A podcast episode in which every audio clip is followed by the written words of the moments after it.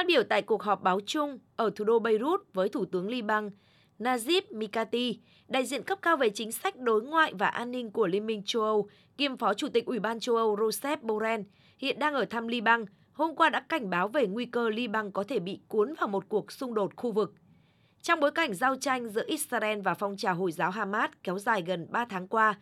vẫn chưa có dấu hiệu hạ nhiệt, ông Borrell đã bày tỏ quan ngại trước sự gia tăng các cuộc giao tranh qua đường xanh, đường ranh giới hiện nay giữa Liban và Israel, được Liên Hợp Quốc đánh dấu sau khi các lực lượng Israel rút khỏi miền nam Liban vào năm 2000.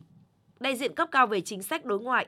và an ninh của Liên minh châu Âu khẳng định điều bắt buộc là cần tránh làm leo thang căng thẳng ở khu vực Trung Đông, cũng như tuyệt đối cần tránh để Liban bị kéo vào cuộc xung đột khu vực.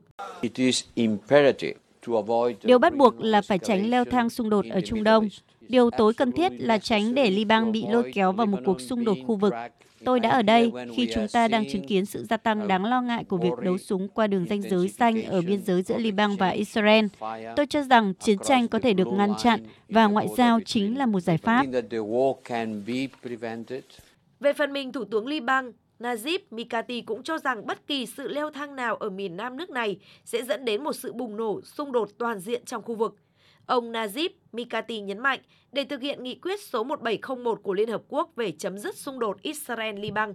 cần ngăn chặn hành vi của Israel vi phạm chủ quyền Liban và yêu cầu Israel rút khỏi các vùng lãnh thổ bị chiếm đóng của Liban. Trong khi đó, Ngoại trưởng Mỹ Antony Blinken đang có chuyến công du Trung Đông, hôm qua cũng đã bày tỏ quan ngại về các cuộc pháo kích giữa lực lượng Hezbollah và quân đội Israel ở khu vực biên giới. Theo ông Blinken, các quốc gia Trung Đông cần sử dụng ảnh hưởng của mình trong khu vực để kiềm chế xung đột ở Gaza và ngăn chặn một chu kỳ bạo lực bất tận.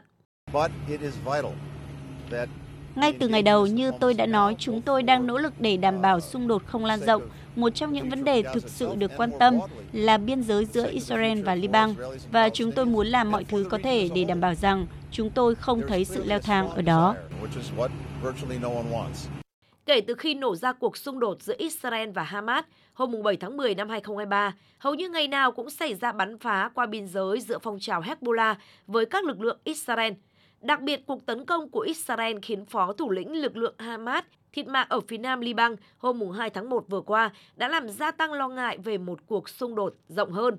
Riêng trong hôm qua, phong trào Hezbollah thừa nhận đã phóng hơn 60 quả rocket vào một căn cứ quân sự của Israel ở khu vực Meron, đồng thời mô tả cuộc tấn công này là phản ứng ban đầu đáp trả vụ máy bay không người lái của Israel tấn công khiến phó thủ lĩnh Hamas thiệt mạng. Ngay sau đó tổ chức Rama Islamia. Theo đường lối cứng rắn tại Liban cũng tuyên bố đã phóng hai loạt rocket vào thành phố Kiryat Shona ở miền Bắc Israel.